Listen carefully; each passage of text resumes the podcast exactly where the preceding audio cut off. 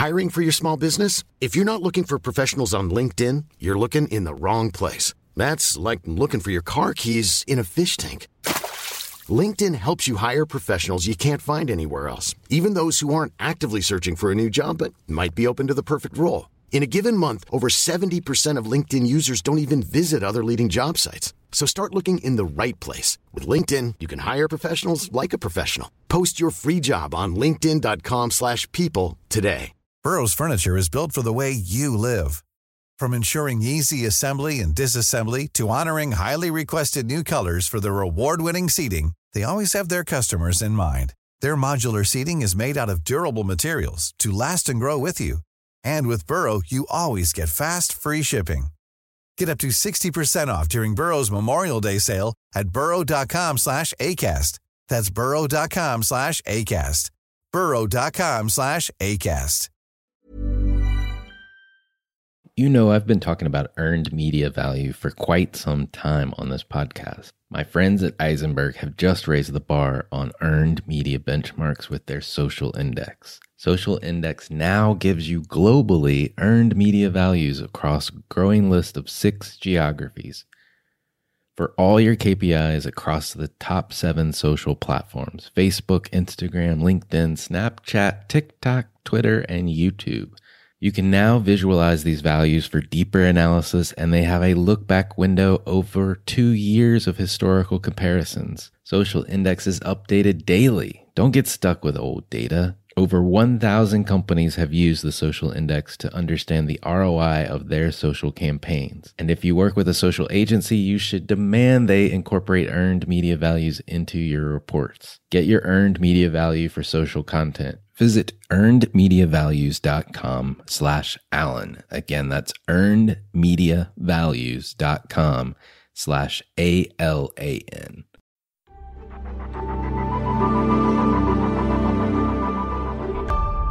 Welcome to Marketing Today. I'm your host, Alan Hart, managing partner of Atomic, combining brand science and creative fire. Today on the show, I have Lisa Baird, Chief Marketing Officer of United States Olympic Committee. As the CMO, she's responsible for overseeing sales, marketing, sponsorship, media, events, consumer products, and direct marketing. Today marks the one year lead up to the Pyeongchang Games in 2018 but we'll also talk about Tokyo in 2020 and the bid for LA in 2024. Lisa's the epitome of a long range marketer. And she also reveals some of the new initiatives that are going out under the Olympics and how they're helping athletes despite the IOC's Rule 40. Well, Lisa, welcome to the show.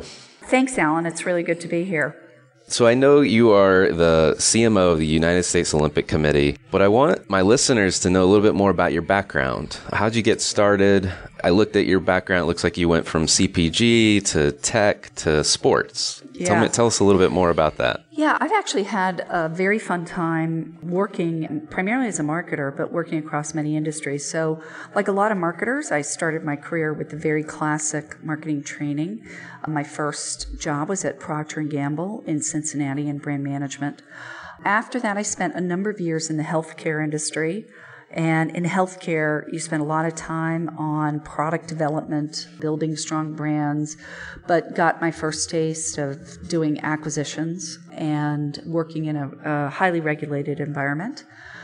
From there, I transitioned and went to work for General Motors in the auto industry, one of the most complicated and interesting industries, I think, in the world. And certainly, you know, was challenging to try and figure out how to create demand and new products in the auto industry under you know pretty pretty strong financial pressure. It's one where operational costs play a lot of role. So I did about five years in GM and really brought a lot of marketing structure and discipline and thinking to uh, GM.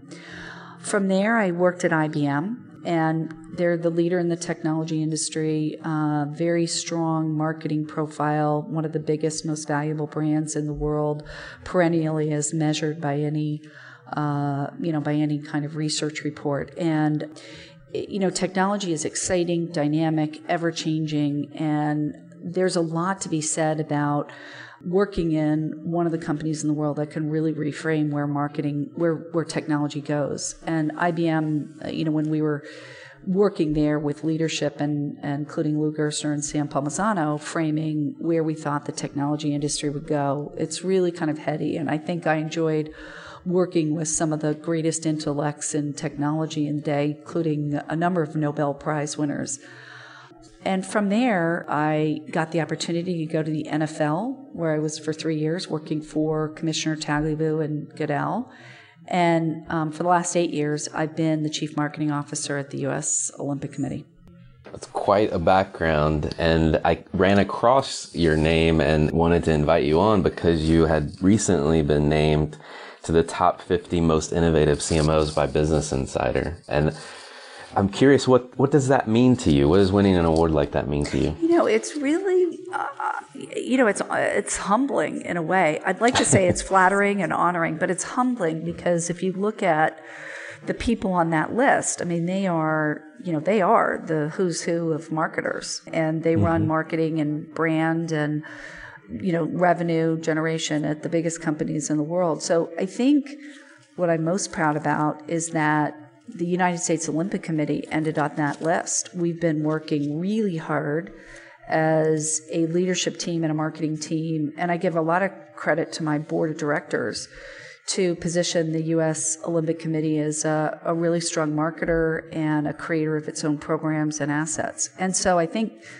to me, what was most proud uh, for me is to see the USOC on that list with, you know, HP and McDonald's. I mean, that's, that's pretty, that's pretty good, I think. So I was pretty proud of that. Yeah, I would say so. Those are great brands to be associated yeah, with. Yeah, great brands, and it's like we felt like we were in really good company. Before we get too far into this, I'd be remiss if I didn't ask you about the IOC's Rule 40. Okay. You know, having been an, an, Olympic sport athlete, not an Olympic athlete, but a wrestler in my early oh. early days, you know, the non one of my favorite sports. You know, the non-revenue producing ones, for that matter, in in uh, in today's world. But you know, it seems like that rule is just overly burdensome on athletes that are trying to make ends meet, meaning that you know they can't find their own sponsors to help them achieve their dreams. You know, I feel like we're starting, you know, maybe at the international level to lose focus on sport and the athletes in favor of focusing on sponsors. But I wanted to see what you what you thought about that. Well, I you know I'd heard similar um, you know I'd heard similar things from other athletes, and I think that's why the IOC and we worked with them on this for a couple years before we came out with the new guidance for Rio. I think that's why we took uh, uh, we took a deep listen to a lot of the athletes, the athletes on the AAC, certainly the athletes in the international community, and the IOC, with our full support, changed the rule to allow just for that. So in the Rio Games, we changed the rule um, dramatically so that competitors and athletes who had different sponsors than just the IOC sponsors and the USOC sponsors could continue to run marketing campaigns that support their athletes during the traditional Rule 40 blackout period. And we were really, you know, we, we kind of like everybody went into it, didn't know exactly what would happen um, from this, but I think we were really pleased with the results of this first time effort because um, the important thing was that we got out in front of it and explained it to all of the stakeholders, including athletes, their agents, NGBs, even competitors of our own sponsors to say, look, we want you to do this. We want to take advantage of this. Here's how to do it. And we worked with them. We had over, I think, 400, over 400 campaigns from non sponsors submitted into our system and we approved them and athletes did benefit this games. And i'm sure there's some things that we could do better. Particularly you know we always want to make it easy for people to use. But we also want to be mindful that it is the usoc sponsors and the ioc top sponsors that help provide so much of the financial and also product and service support that make the games run. So we've got to balance both both, both interests and and that's where I'm sure we can always get better. But I, I would think this change is a good one. Where you know as soon as the IOC comes out with its new guidance for for Pyeongchang, we'll wrap our heads around whether there will be any changes or not there. But I'm I'm very supportive of this change. Uh, it sounds like it's mo- a move in the right direction. So uh, thank you for that I, on behalf of athletes everywhere. Thank um, you. What's next for you? You talked about Pyeongchang and the 2018 Winter Olympics. I know 2020 is Tokyo, but what what does that look like, and and how does the LA bid fit into that long range plan? Well, let's say you know a lot of people kind of that you know they don't know the Olympics every, every right. very well. They go, "Oh, Lisa, what do you do between periods of games?" You know, exactly. I'm like, well, you know, we have a lot on our plate in 2017, and we've started the year pretty fast. First of all, we're doing our traditional road to Pyeongchang event, and that is really intended to get exposure to the winter sports and the winter athletes that are going to be competing in the games. And there's a lot of marketing that goes into that. There's a lot that we're doing with our own digital media to get the stories out, to make sure that we're following all these athletes, particularly as they're in the World Cup se- uh, series. But the second thing that we've done is we've launched a new a marketing program called the Team USA Champion Series on December 17th. We had the inaugural Winter Champion Series, Road to Pyeongchang, and it was a, a luge event, a women's ice hockey challenge, USA versus Canada, hmm. as well as a big air event in Copper.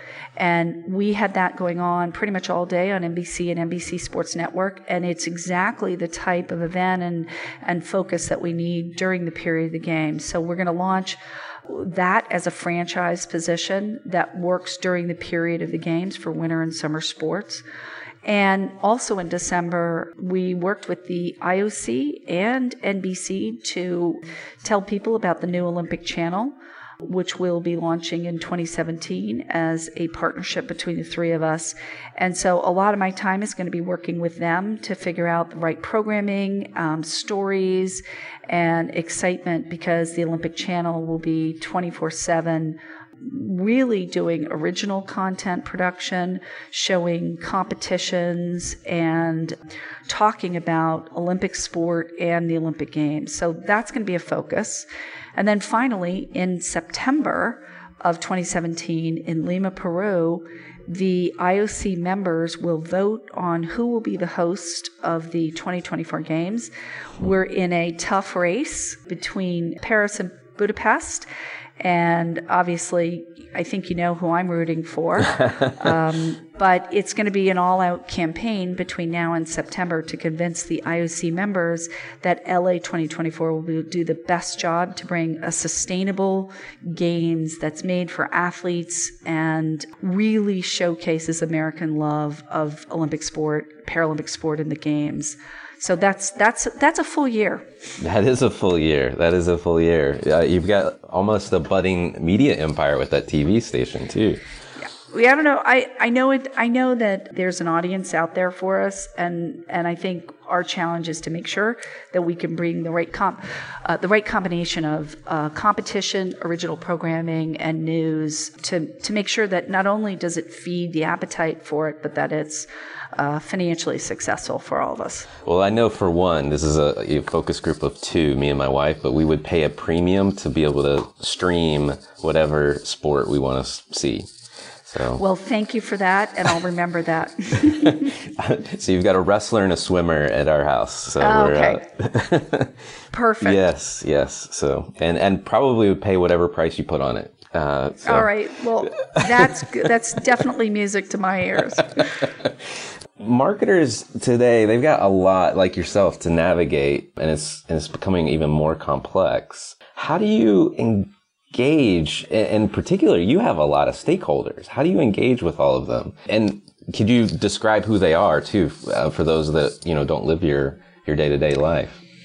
Yeah i'm you know it's I love the United States Olympic Committee, and, and I'll tell you why. I've been here eight years now, and I, you know, really want to stay involved in the Olympic movement. And and here's the reason. Number one, you know, we are a not-for-profit. We don't receive government funding. So the mission of raising the money, re- doing the programs that help sports and, and athletes directly uh, fulfill their dreams. It's a it's an incredibly compelling and motivating personal mission, and it motivates everybody who works here to that end, you know, what what we really do as marketers is we've got to pay attention to a very diverse set of stakeholders.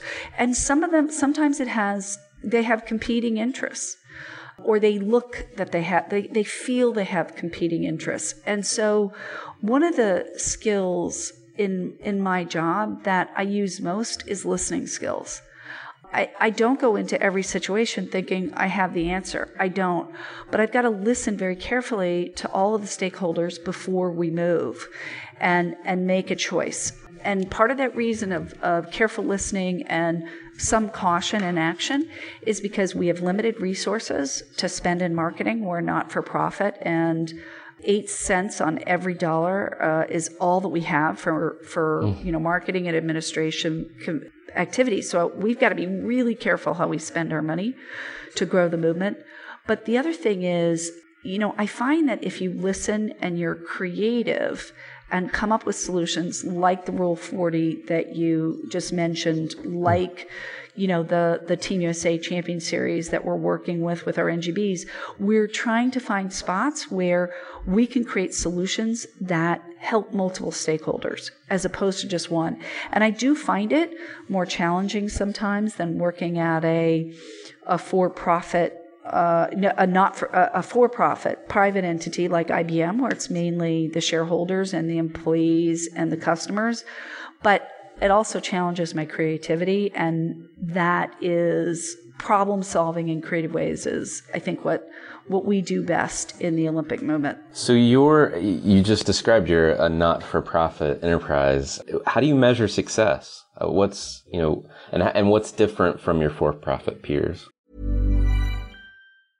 I'm Sandra, and I'm just the professional your small business was looking for. But you didn't hire me because you didn't use LinkedIn jobs. LinkedIn has professionals you can't find anywhere else, including those who aren't actively looking for a new job but might be open to the perfect role, like me.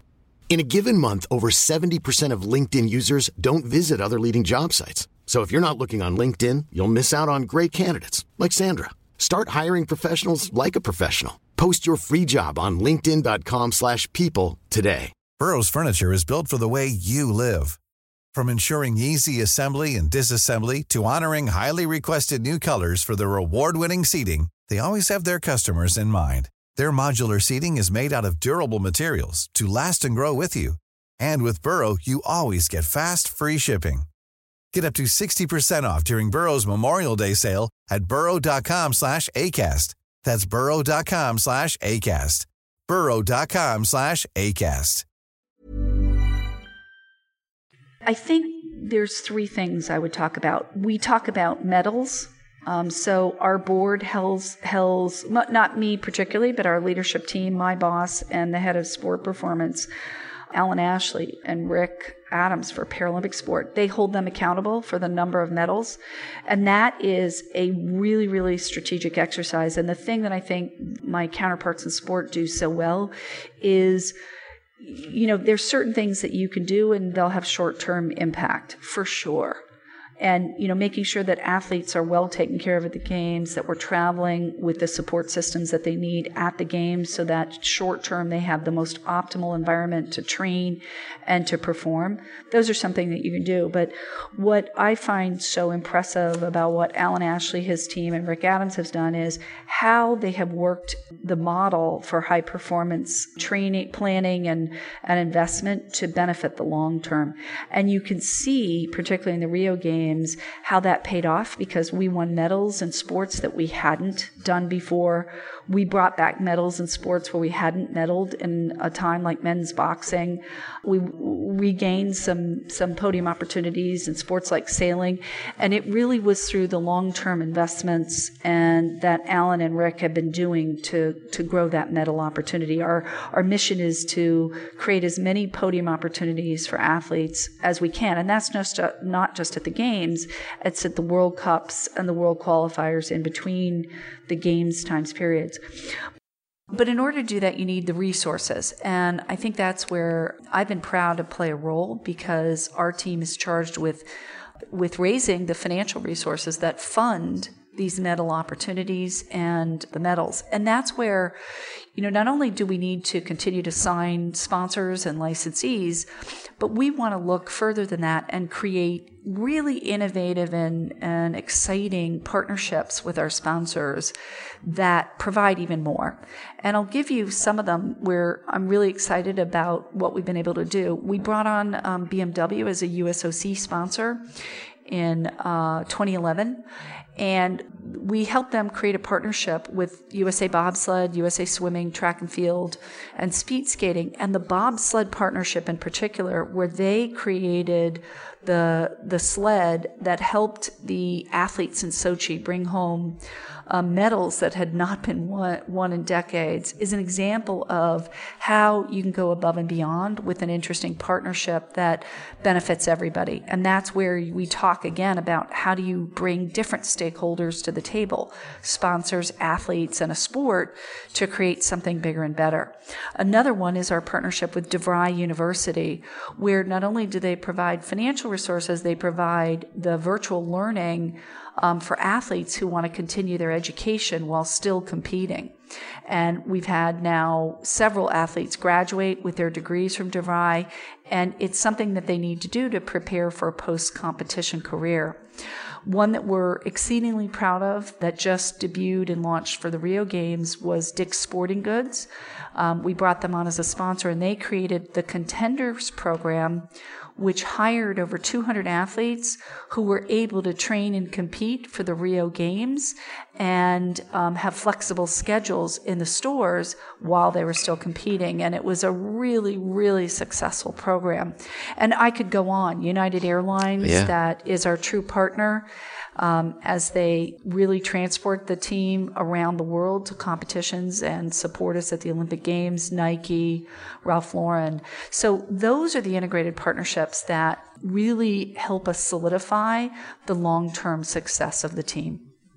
Well, I love those programs, especially the creativity to support the athletes, like we talked about earlier in the conversation.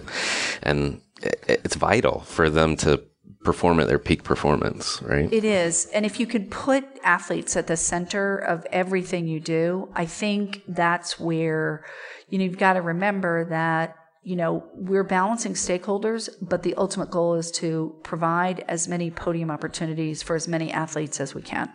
So you are the epitome of the long term planning marketer, I think.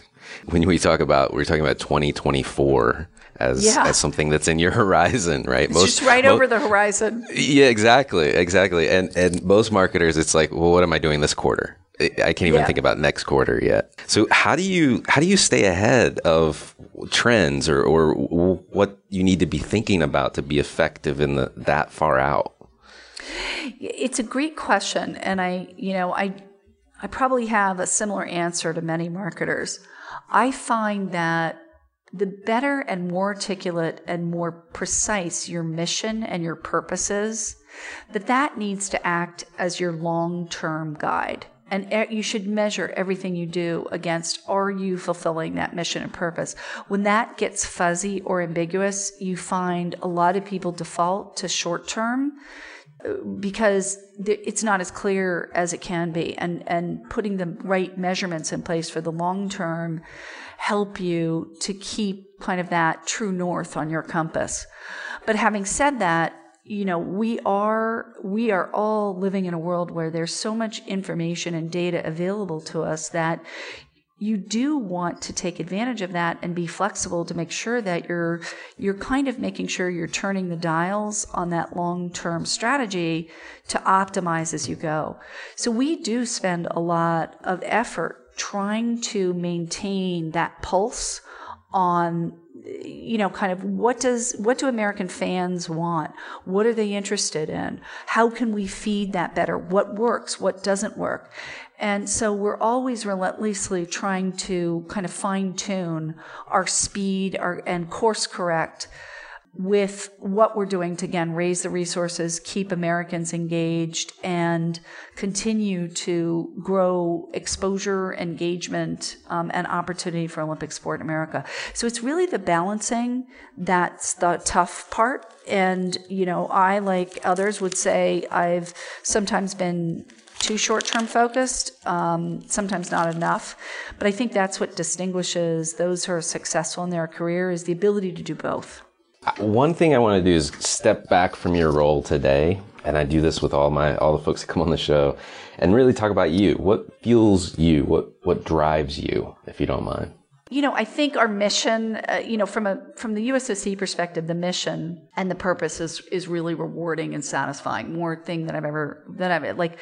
If you look at our mission statement, you know, it is to provide, you know, athletes and sports the ability to, you know, sustainable excellence, so that they can continue to medal.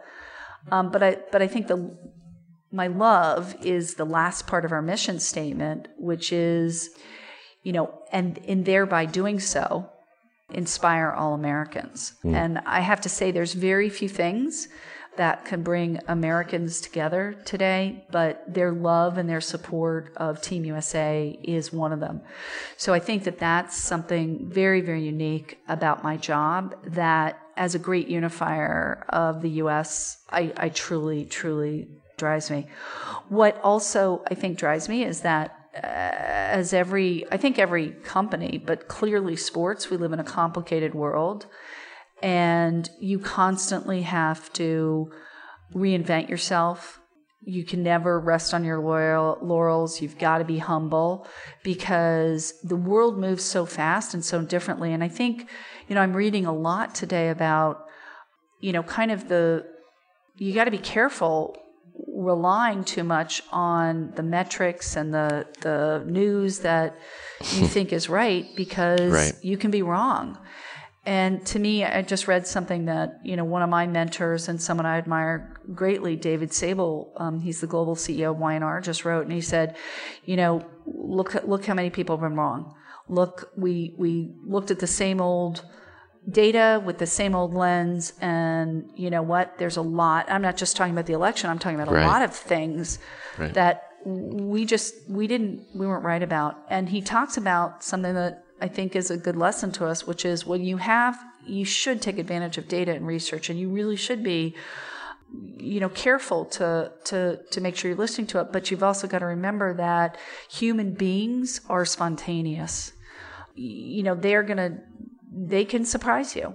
And, you know, the more that you realize, particularly in my world, we are marketing to people who have a passion for their country, who care about how we look on the world stage, who you know want our athletes to make us proud and um, want the USOC to be you know that pristine, above it all organization. You know, we've got to remember that we actually have a bigger stakeholder group than anybody else I can think of, and that's Americans. And I better be able to know them and know what they're thinking of and know what they care about pretty well. It's quite inspiring to inspire all Americans. I mean, it's it's a isn't lofty a great, goal. Isn't yeah. that a great lofty brand promise? It, I'm not sure. It is. I, I, well, I'll tell you what, it'll never be done. So I think that's what's so exciting is that you know what? I don't think I'll be able to say, yeah, I get, I did that. I think it's just right. definitely an aspirational vision. Well, I still get chills on the back of my neck when you walk in somewhere that we're watching the Olympics and everyone's chanting USA, yeah. USA. yeah. yeah. So, so I think you're getting there. You're getting there, but it's is great. It's a great mission. So I know you've got a lot of sponsors, but I'm curious. You know, are there brands or companies that you look to in terms of you know, you know where you want to shape the the U.S. Olympic Committee from a marketing perspective? Yeah, you know, the, my my mantra, and I still believe it today, is I want market leaders in their industries to be to be our partners because they're the ones that are shaping their industry.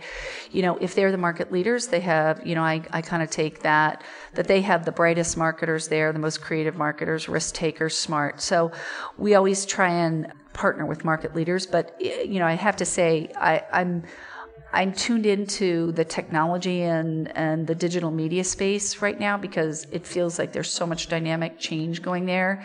And I, I wouldn't describe us as the best, most adept technology company right now. So that would be a partnership I would very, very much welcome because I think mm-hmm. it'll make us better. Good. Last question for you today. What what do you predict for the future of marketing? I mean, you're way out there, so I'm hoping oh. you guys. no, no. I'm hoping we can we can get some nuggets from you. You know, I, I'm gonna.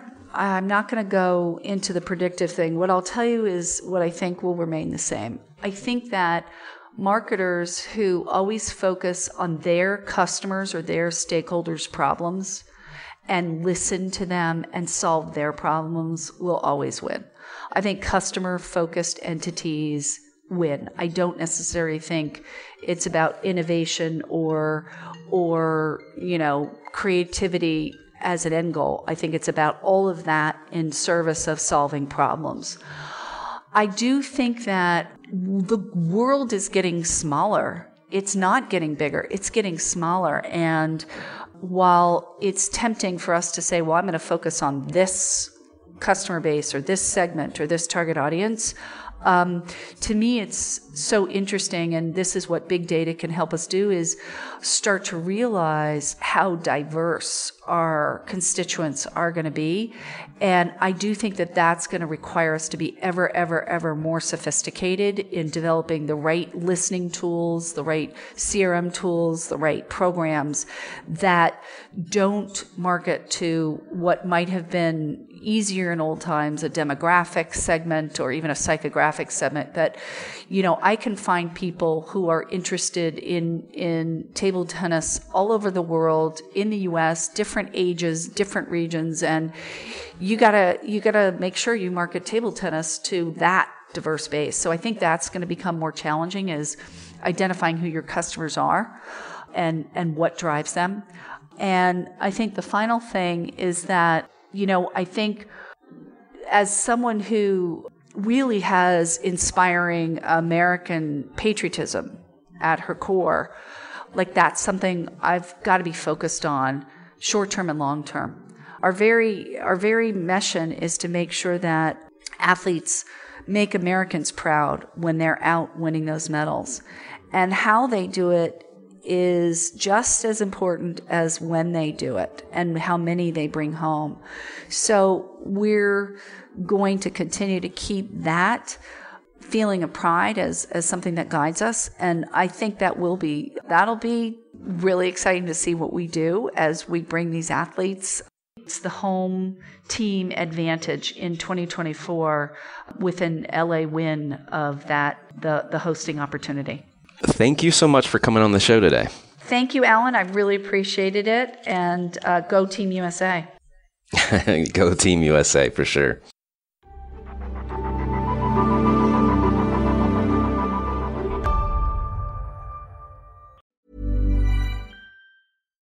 Deserves the best, and there's no better place to shop for Mother's Day than Whole Foods Market. They're your destination for unbeatable savings, from premium gifts to show-stopping flowers and irresistible desserts. Start by saving 33% with Prime on all body care and candles. Then get a 15-stem bunch of tulips for just $9.99 each with Prime. Round out Mom's menu with festive rosé, irresistible berry chantilly cake, and more special treats. Come celebrate Mother's Day at Whole Foods Market.